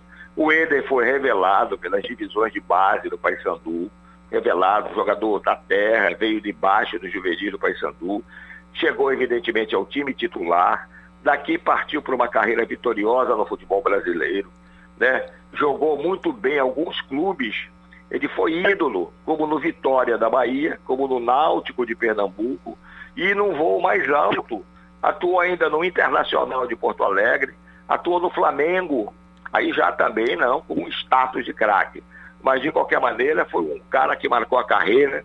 Aqueles que o conheceram pessoalmente, não é o meu caso, dizem que era um sujeito extremamente afável, agradável, nunca se deixou levar é, pela fama. Enfim, uma perda muito grande no sentido humanitário e também pelo que ele representou para o futebol brasileiro e paraense. Legal, a gente nos juntamos aqui a você, Ivo, para lamentar a perda desse atleta, mas também em nome dele de todas as famílias que sofreram, estão sofrendo aí com a perda de seus parentes, de seus, é, de seus amigos para, para a Covid-19. Graças a Deus temos boas iniciativas aqui no estado do Pará no sentido de conter o avanço dessa doença e evitar que mais pessoas sofram perdas, né, mortes por causa dessa porcaria dessa, desse coronavírus. Ivo, é, o... né? Porque Oi. tá baixando de ano em ano, já viu? Pois Era é. 80, 85, 84, 83. Ele falou, pô, tem que chegar no 78, isso rapidamente. daqui a pouco está em 78, fica tranquilo. Já já você Tô vai esperando. Estar... Se você der uma forcinha aí pela conexão, quem sabe? daqui a pouco você vai estar imunizado com as duas doses em um espaço curto. Olha, vou dar uma notícia a você aqui. Dá esse spoiler aqui porque é, você está com 78, né? 78? Sim. Então, olha, o governador do Pará, ele já sinalizou para a compra, Ivo, de 3 milhões de doses da vacina contra a Covid-19, porque o Supremo Tribunal Federal disse que é, é, sinalizou, é o, o, o guardião da Constituição, né? Os é governadores têm autonomia para fazer essa compra, independentemente da posição do governo federal. Está demorando demais o governo federal, então o governo estadual compra. O governador Helder, ele disse que já está pronto, tem, tem recurso para isso, para compra de 3 milhões de doses da vacina. Então eu imagino que logo, logo a gente vai estar muito, é, muito brevemente chegando no pessoal da, da, da, tua faixa etária. Fica tranquilo, viu? Olha, Olha só. Parabéns ao governador, excelente iniciativa. Né? É um assunto prioritário, não é que outras, outras gestões governamentais não sejam também, né? É complicado comandar um, um, um estado como o Pará. Mas, de qualquer modo, uma iniciativa excelente Está todo mundo preocupado, todo mundo espera que a vida mude depois da vacina, parece que não vai mudar tão rapidamente, mas é um alento para todos nós e continue dando uma forcinha para essa vacina chegar para mim. É, a gente tem gritado aqui todo dia, aqui, todo dia no Conexão, de segunda a sexta, a gente tem gritado, inclusive também para o pessoal, né? Ficar em casa, ajudar também, né? Fazer a sua parte. Tem que pedir ajuda para todo mundo. Falar, é. Vou falar com o Bini, falar até com o Reginaldo, que é repórter. Quem sabe nos bastidores ele agita isso aí também. Ivo, é o seguinte, você vai ficar em casa tranquilaço, é, você vai assistir essa partida, Remo e Brasiliense, claro, através claro. da tela da Cultura, da TV Brasil. TV Cultura está passando de novo, né? Exatamente, você vai poder acompanhar. Ah, não tem nenhum motivo para ir para o boteco, Ivo. É, não tem nenhum ah. motivo. é mais um motivo para aprender em casa, né? Exatamente. Dessa maré horrível que você fica às vezes dias e dias preso. Eu saio, né? Vou no meu escritório de manhã, mas mesmo assim com muito cuidado e preocupação, né? Hoje a preocupação vai ser com o Remo, né? Para saber se ele realmente vai dar a volta por cima, como a gente espera. Ivo, então eu quero que você se junte aqui ao Reginaldo, ao Paulo, a todos nós aqui, é, logo mais às quatro da tarde, para torcer para os 3 a 0 do Clube do Remo contra o Brasiliense, tá certo? É ótimo, é bom falar com gente otimista como você, que pensa das coisas boas, né? Que venha, que venha 2 a 0 já é uma glória, 3 a 0 deixa a gente mais tranquilo ainda. Olha, 3 a 0, 3 a 0 vai ficar barato. Vai ficar barato. Viu? Porque você sabe que o, o atual cenário dá o título ao, ao Brasiliense. 1 a 0 para o Remo é. vai para pênalti.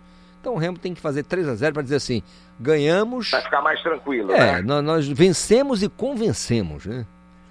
É, Você peça para o Gedó estar inspirado nos seus lançamentos. Para o Augusto continuar esperto, ele não estava tanto assim no último jogo. Para o Wallace voltar a ser artilheiro.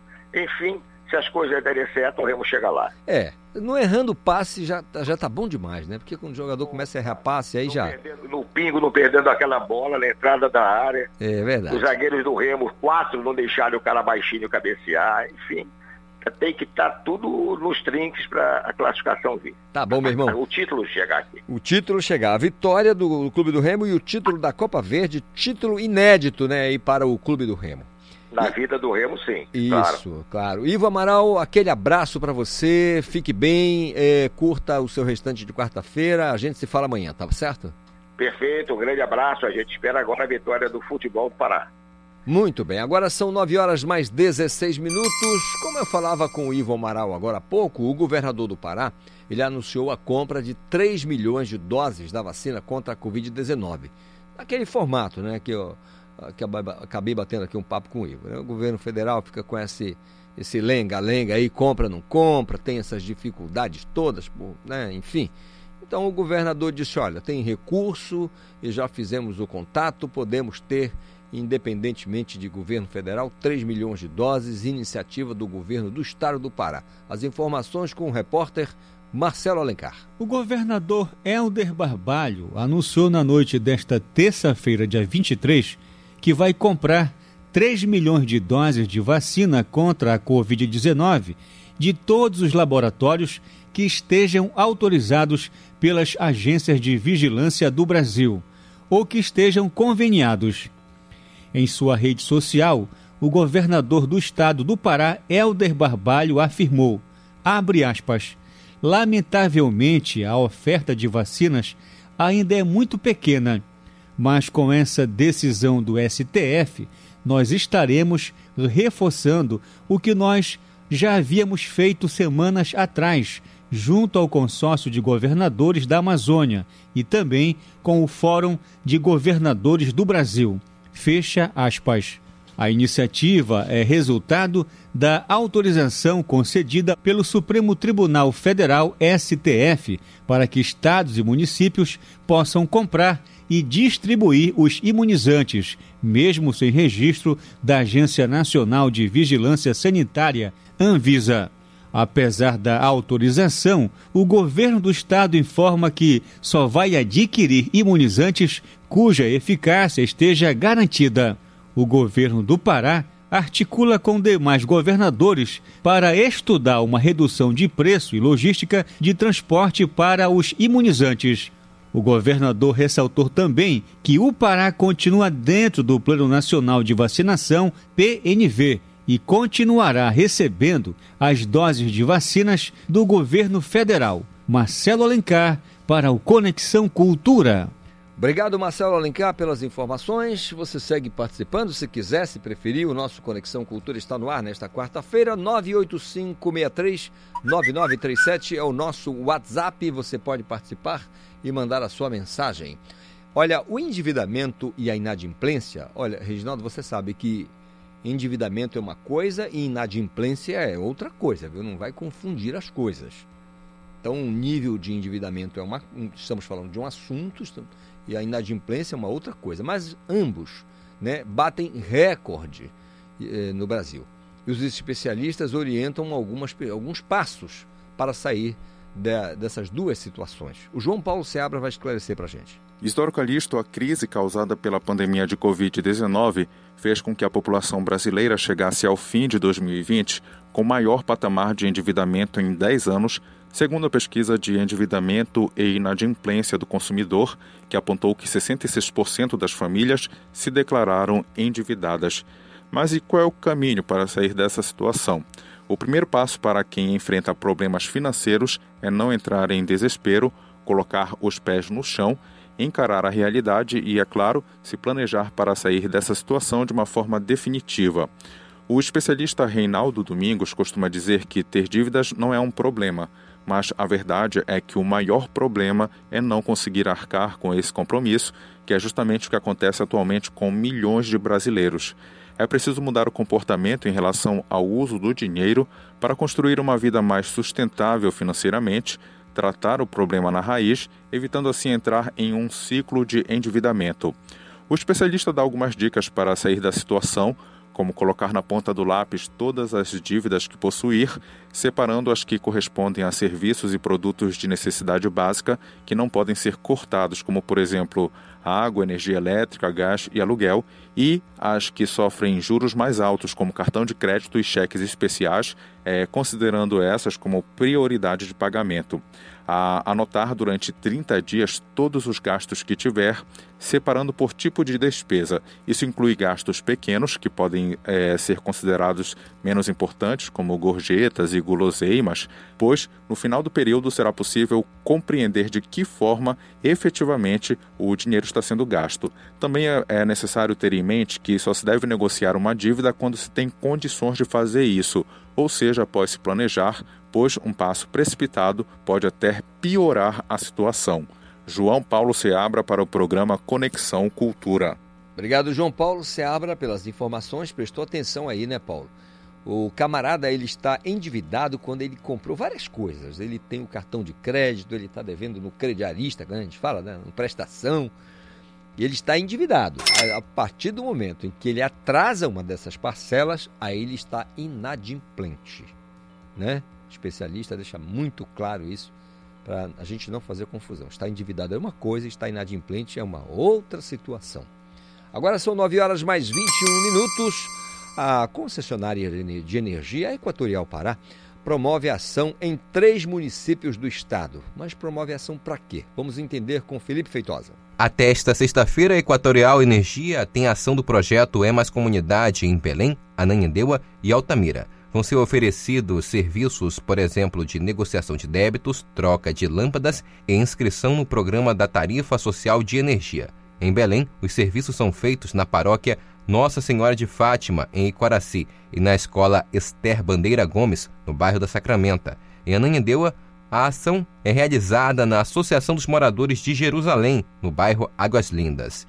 E em Altamira, o público pode se deslocar até o Ambagi. Felipe Feitosa para o Conexão Cultura. Muito obrigado, Felipe Feitosa, pelas informações. 9 horas mais 22 minutos. Vou acionar agora a Tamires Nicolau, que tem informações, porque começa hoje a entrega de chips com o pacote de internet para estudantes de graduação. Vamos entender como acontece com a Tamires Nicolau.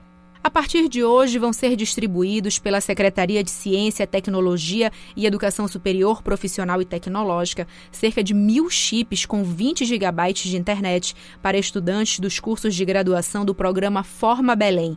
A distribuição vai ser feita para estudantes que informaram a necessidade de recebimento dos chips para acompanhamento de aulas à distância. Para a entrega dos chips, foi montada uma logística para que todos os municípios com solicitantes sejam alcançados. Primeiro, os chips vão ser entregues em Belém e Mosqueiro. Em seguida, vão ser distribuídos para os municípios de Tucuruí, Goianésia, Novo Repartimento, Mocajuba, Cametá, Baião, Oeiras, Nova Timboteua, São João de Pirabas, Salinópolis, Bagre, Portel, Gurupá, Curuçá, Terra Alta, Viseu e Redenção. A expectativa do governo do estado é entregar todos os chips até 10 de março.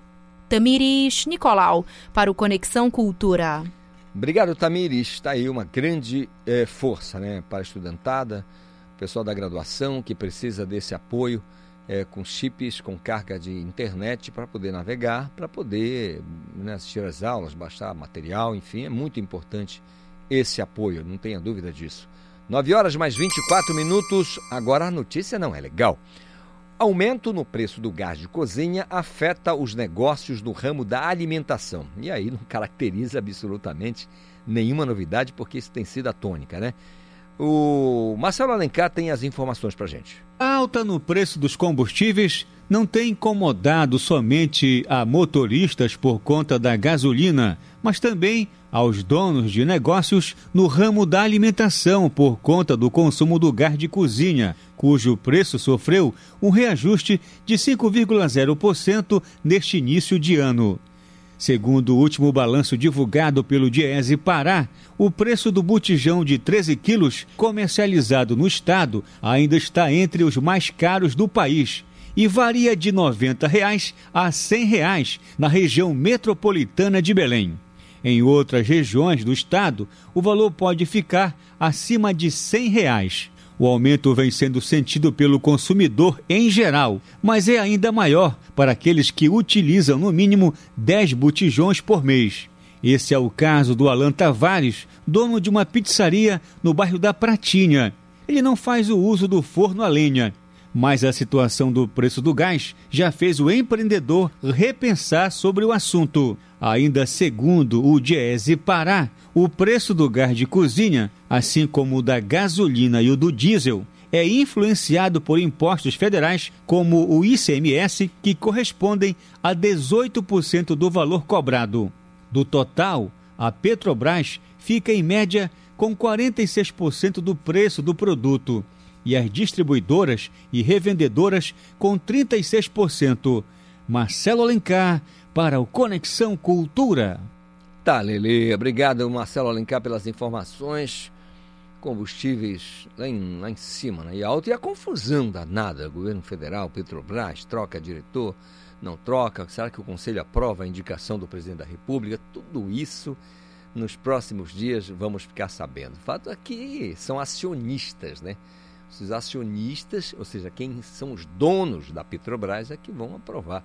Não basta só indicar. Indicação importante, é legal mas tem que passar pelo crivo lá dos acionistas para ver se assume ou não assume a nova gestão da Petrobras.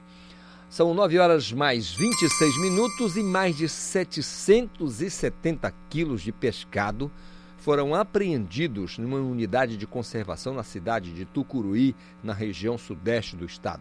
Quem traz as informações é a Tamires Nicolau.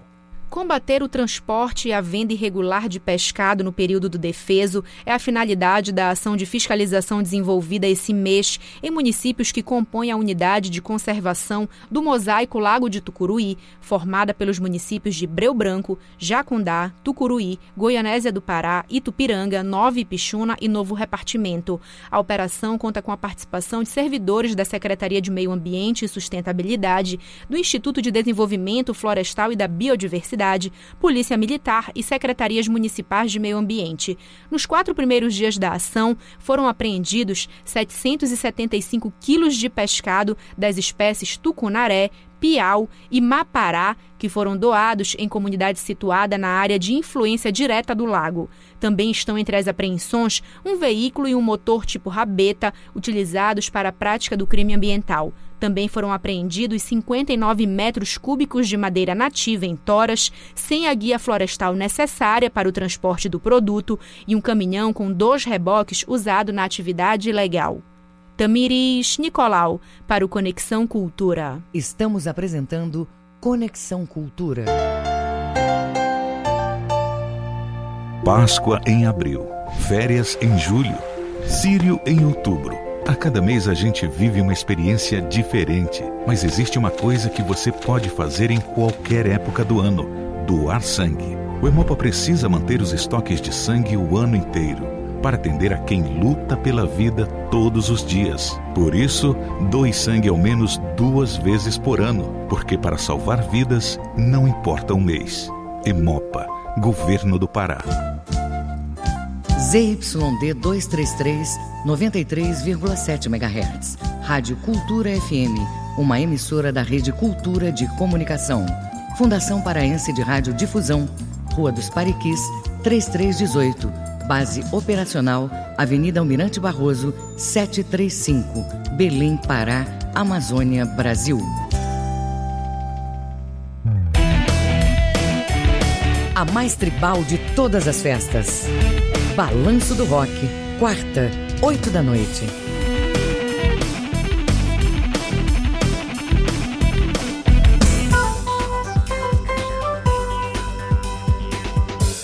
Voltamos a apresentar Conexão Cultura.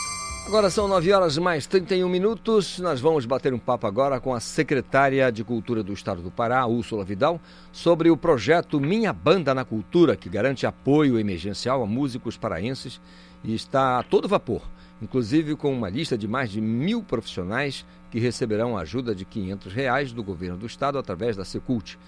Úrsula, secretária Úrsula, muito bom dia, tudo bem? Bom dia, querido. É um prazer falar com você, falar com os teus ouvintes. Que bom que a gente está falando de notícia boa, né? Sempre nossos, bom. Dos nossos trabalhadores da cultura. Isso, sempre bom falar com você. Não sei se você escutou aí, mas nosso o governador Sim, do estado sim. já anunciou aí uma compra de 3 milhões de doses de vacina, ou seja, a coisa está começando a clarear. Está começando a clarear. É, fala pra gente, secretária, como é que vai ser esse, esse processo é, dessa iniciativa que vai garantir aí ajuda para essa turma que tanto trabalha? Legal. Calixto, é importante a gente ressaltar e esclarecer a população, principalmente todos os nossos profissionais que trabalham na área da música, que não é um processo seletivo. Uhum. Isso não é um edital, não depende de classificação, depende de credenciamento e comprovação da atividade. Então, por isso, nós temos o apoio da Uniaspa, que é a União dos Artistas Paraenses, é uma associação representativa da classe musical. Então, esse contato com bandas e com profissionais que trabalham também nos bastidores, que são técnicos de PA, são holds, são iluminadores, toda essa turma que precisa estar na ativa para que o artista suba no palco, além, evidentemente, de DJs, de músicos, de cantores. Eh, Essas pessoas estão se credenciando na Uniaspa. Nós já fizemos a divulgação no nosso site, tem todos os contatos no site da Secul, tem todos os contatos da Uniaspa. A Uniaspa faz a orientação documental. O que, é necessário para que você comprove a atividade e quais são os documentos? A Uniaspa tem orientado para que os nossos artistas abram MEI, que é muito simples, você faz pela internet e aí não tem recolhimento de imposto. E aí facilita também na hora, por exemplo, do nosso artista, do nosso técnico, acessar o financiamento do Fundo Esperança, que está para ser aprovado na LEPA a qualquer momento, mais uma etapa do Fundo Esperança. E você pode, por exemplo, fazer um financiamento, seja para compra de um instrumento, seja para melhoria da sua estrutura do seu estúdio, enfim. Então, é, por meio desse credenciamento, a Uniaspa repassa para a Associação Paraense de Música, com quem a Secult tem um fomento. Então, nós repassamos o recurso para a, a Associação Paraense de Música, que faz o pagamento, enquanto os artistas vão enviando os seus clipes para serem exibidos ao longo da programação da TV Cultura. São 1.600 técnicos, artistas, holds, nessa primeira etapa, num investimento de 850 mil reais. Muito bem. Secretária, e a partir de quando, então, é, as pessoas começam a receber o apoio? Já está rolando. Já está rolando. Os primeiros 830 nomes já foram enviados, né? Nós temos aí mais ou menos 119 bandas, porque é o seguinte, as bandas têm composições diferentes. Então, por exemplo, tem bandas de três integrantes, tem bandas de 10 integrantes. Por isso são menos bandas, mas mais pessoas beneficiadas, né, no número absoluto, no número total. Então nós temos a primeira leva de 830, cerca de 830 nomes que já foram enviados à PM com documentação, que já estão recebendo e os primeiros clipes já estão sendo exibidos nos intervalos da TV Cultura. E aí a Uniaspa vai divulgando, por exemplo, hoje é dia de divulgar uma segunda leva. E conforme nós formos fazendo esse credenciamento, o que é muito importante também, além de organizar a classe artística, especificamente no caso da música, porque são os profissionais que estão numa situação de mais vulnerabilidade por conta das medidas restritivas, os shows em bares tiveram que ser suspensos, os grandes shows também estão suspensos. Então, houve uma necessidade de fazer um atendimento mais específico para esse público. Mas é uma forma de se organizar também e da gente fazer um mapeamento do tamanho dessa economia, da cultura, da arte, da música no nosso estado. Interessante, secretária, é que muitas vezes o artista, né, o profissional que lida com a música, ele, ele é tão focado naquilo que ele faz que ele tem, às vezes, dificuldades de, de, de é, movimentar outras atividades, como, por exemplo, a, a senhora falou de MEI, criar uma MEI, e, e, aí ele vai ter essa dificuldade. É claro que é muito mais simples, é, atualmente é muito mais fácil, muito mais celery, mas eu fico imaginando que. E aí eu pergunto, eu fico imaginando essa dificuldade e pergunto como é que está sendo, na sua opinião, na sua opinião, essa receptividade desse público para essa ajuda. Nós já tínhamos feito uma primeira etapa, só que num outro formato. É, da outra, na primeira etapa que nós fizemos ainda, no, segundo semestre do ano passado, é, e foi uma resposta muito rápida que nós já demos para a classe é, de músicos né, e para os, os seus técnicos também, é, nós fizemos com o patrocínio do Bampará. Ah, naquele momento, nós já tínhamos conseguido uma formalização muito grande de um número bem expressivo de bandas, foram 117 bandas. Nessa segunda etapa, nós estamos procurando é, primeiro contemplar as que não estavam nessa primeira leva para depois porque a gente sabe que o, o, o processo continua, evidentemente, de vulnerabilidade é, econômica né, desses profissionais, mas as pessoas estão é, descobrindo um mundo novo, né, a facilidade que é e também tendo esse é, aporte, essa assessoria da própria Uniaspa. Isso é importante porque a categoria se organiza, organiza as suas demandas de políticas públicas específicas para o setor. Eu acho que a gente tem muito aprendizado acumulado durante essa pandemia, sabe, Calixto? Um aprendizado para as políticas públicas, um aprendizado para um olhar para a cultura que não é só a valorização das nossas tradições, dos nossos saberes e fazeres, da cultura popular, mas também da importância da cadeia produtiva, da cultura para a economia dos municípios, para a economia do Estado e para a economia do país. Legal, Ela. Como informou a secretária Úrsula Vidal, já está rolando na exibição do conteúdo musical desses artistas nos intervalos da TV Cultura, viu? Você que se liga na, na programação da TV Cultura e está escutando aqui o nosso Conexão Cultura, saiba que já está rolando, desde segunda-feira, já está rolando a exibição desses conteúdos aí né, nos intervalos da TV. Secretária Úrsula, para a gente é, informar ainda melhor o nosso ouvinte aqui, é, existe uma preocupação com relação a, a, ao período que nós estamos vivendo, porque assim, a gente não sabe, apesar de já ter a vacina, temos um processo já de vacinação, idosos e tudo mais, mas não dá para dizer quando isso vai acabar, né? Qual a sua expectativa, assim, como gestora e também como jornalista? Qual a sua visão desse momento que a gente está vivendo, é, sabendo que em, em, alguma hora, em algum momento, nós teremos que pensar em outra coisa para seguir ajudando as pessoas que precisam? Calixto, temos que acelerar o nosso calendário vacinal. Eu acho que esse anúncio do governador da compra de 3 milhões de doses de vacina já vai garantir uma imunização de uma parte significativa da população. Nós sabemos que nós fazemos numa, numa decrescente é, de faixa etária e também para as categorias que têm mais contato com o público, que estão em atividades mais vulneráveis. Eu acho que se a gente acelera esse calendário de vacinação e a população colabora, a gente consegue pensar num segundo semestre de alguma normalidade, o tal do novo normal que a gente falava lá atrás. Uhum. É, agora, isso depende muito da população. A gente, há 10 dias, ontem nós estávamos tendo uma reunião no Fórum Nacional de Secretários de Cultura, e, e a nossa secretária de, do, do Rio Grande do Sul disse, há 10 dias nós estávamos bem, muito bem é, já, já, já mandando de volta para casa os manauaras que nós recebemos, porque eles receberam muitos manauaras naquele momento da crise. E agora, por exemplo, eles estão com a bandeira preta. Já estão em trabalho remoto. Em 10 dias mudou o cenário, porque às vezes a população relaxa, entendeu?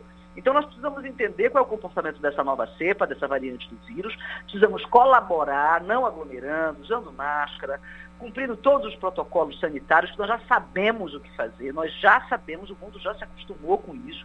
O que a gente precisa entender, ainda estamos num cenário pandêmico.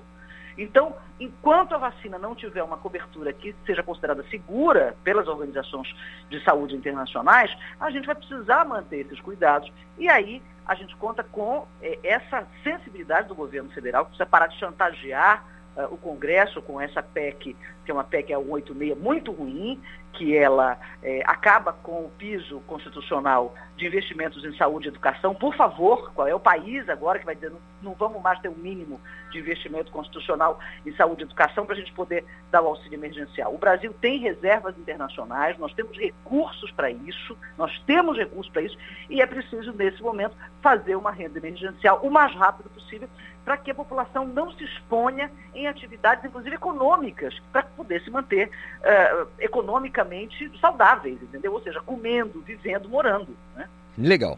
Eu quero aproveitar então a ocasião e o momento aqui para pedir é, o seu recado direto a essas pessoas que precisam desse apoio, o que, que elas precisam fazer. A senhora já disse lá no começo, mas eu quero que a senhora repita é, o que essas pessoas precisam fazer é, para ter acesso a esse, esse, esse ajuda, esse crédito aí.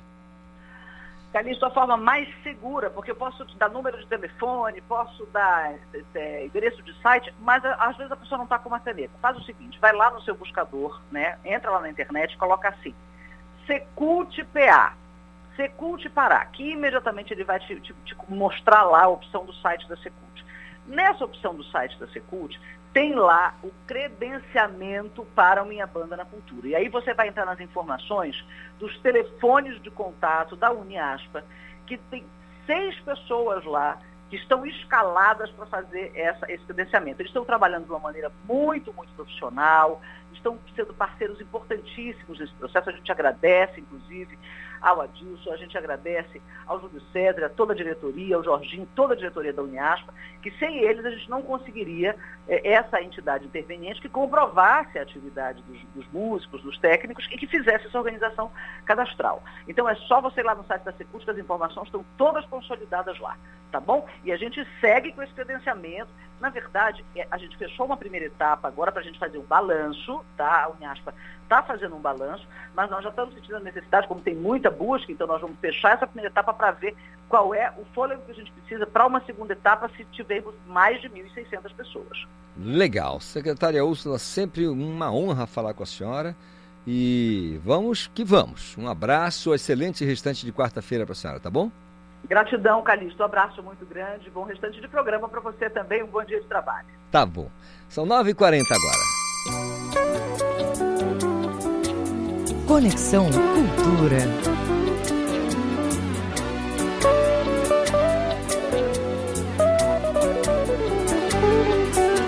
Buenas noches, yo voy a cantar una canción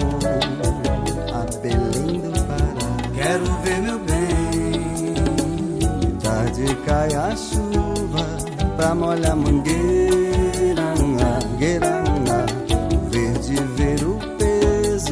E só lá na beira, da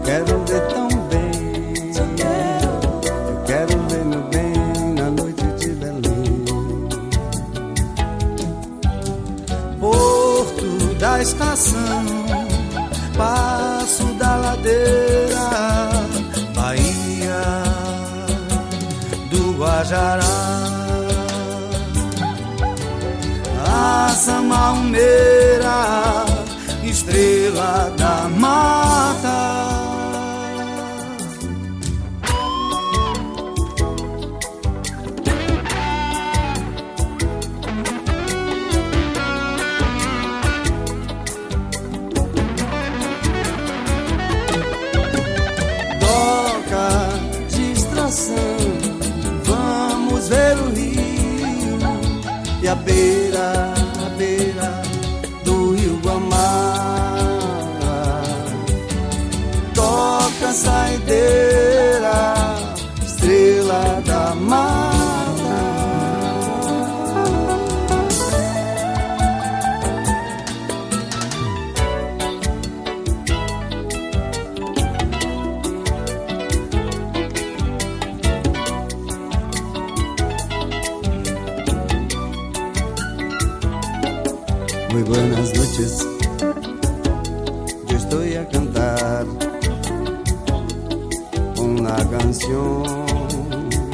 ao meu bem do Pará. Quero ver meu bem. Eu quero mirar. Eu quero passear. Eu quero cantar as noites de Belém.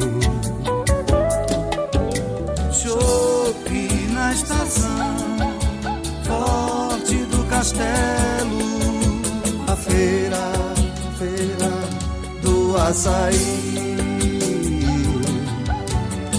As onze janelas, estrela da mata.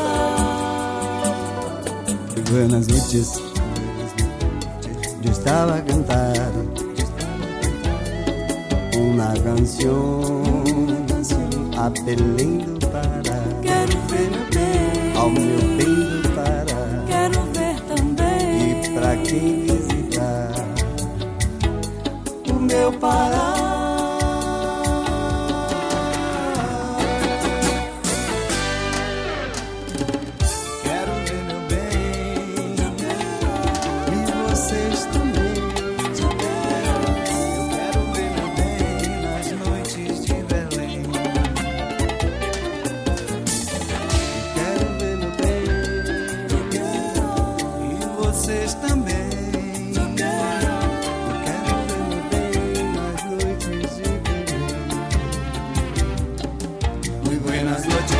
Música, informação e interatividade. Conexão Cultura.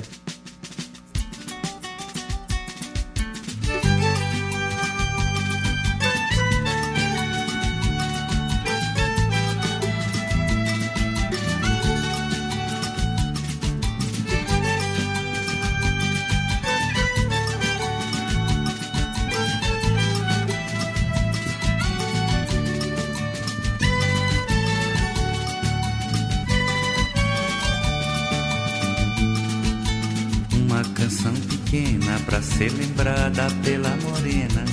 Que seja leve, que seja amena, nem muito breve, nem tão serena, e que atravesse essa Guajará.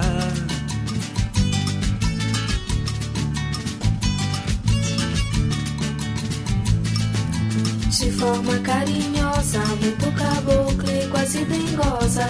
Nem tanto alegre, nem muito prosa. Que lembra manga, açaí e rosa. E tem a cara do tão singela essa canção, que tem o cheiro do chão, que fale da solidão, a vontade de voltar. E que contém a emoção de quem tem saudade não. Pois saiba no coração que nunca saiu de lá.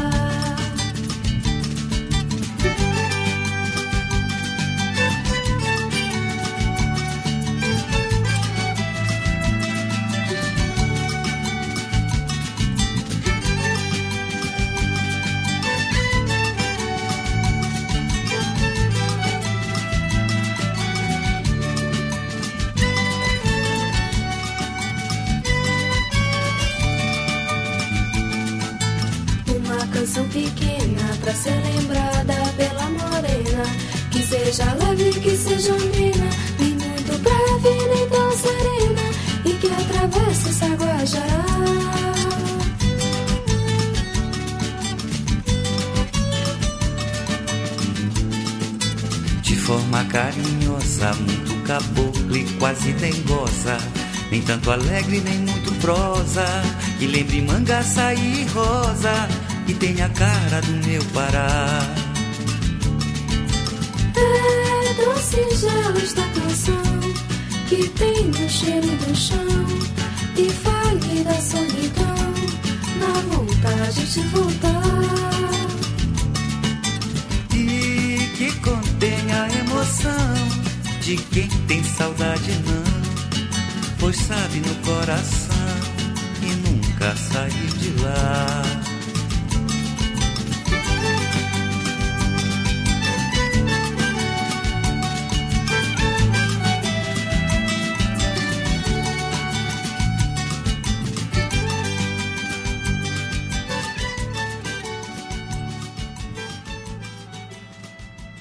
Você está na Cultura FM.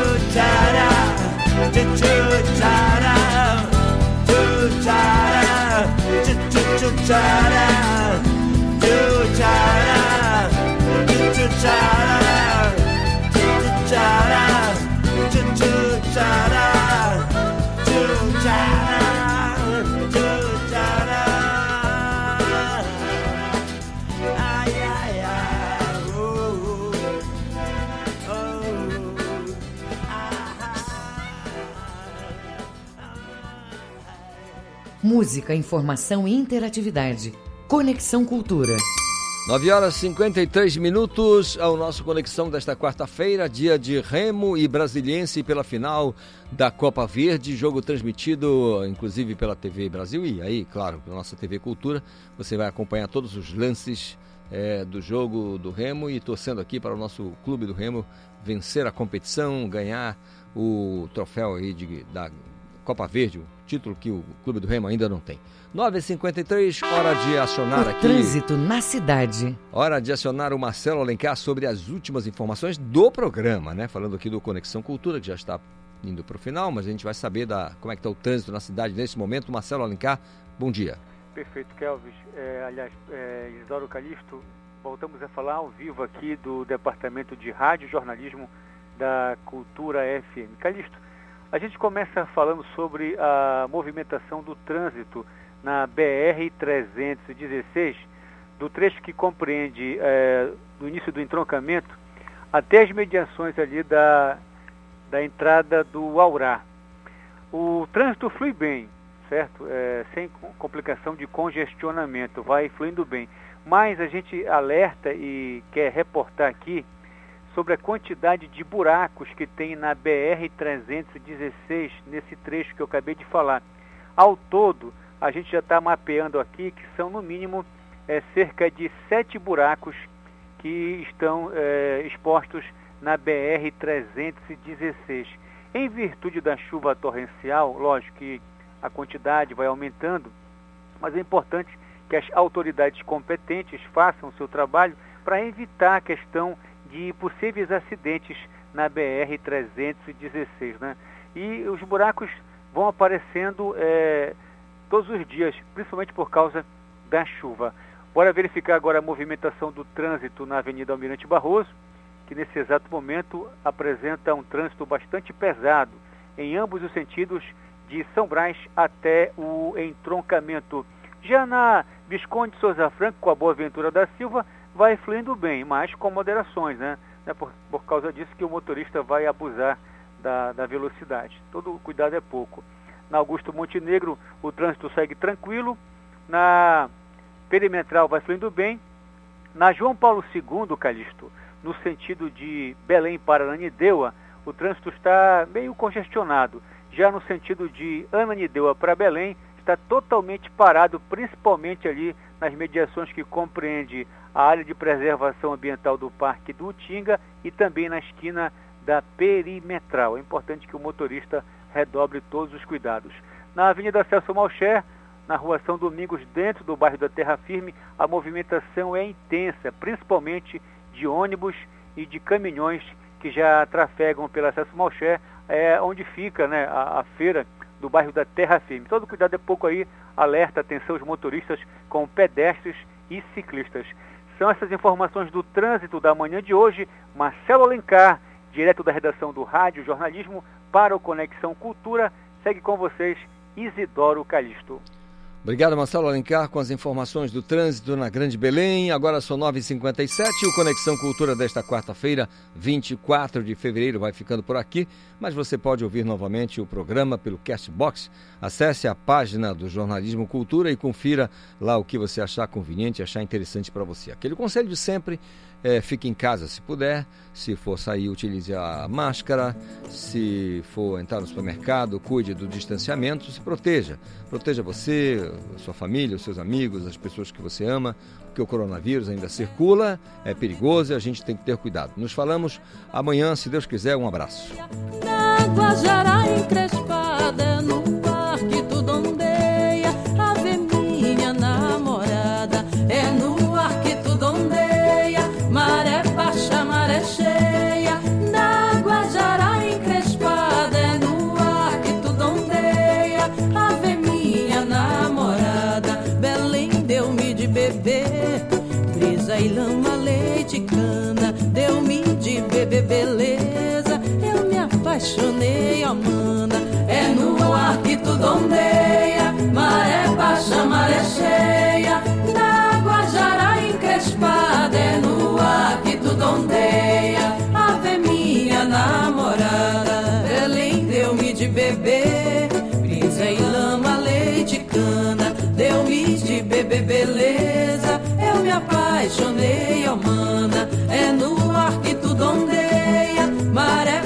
Maré cheia, na Guajará encrespada, é no ar que tudo ondeia, ave minha namorada, é no ar que tudo ondeia, maré baixa, maré cheia, na Guajará encrespada, é no ar que tudo ondeia, ave minha namorada, é no ar que tudo ondeia,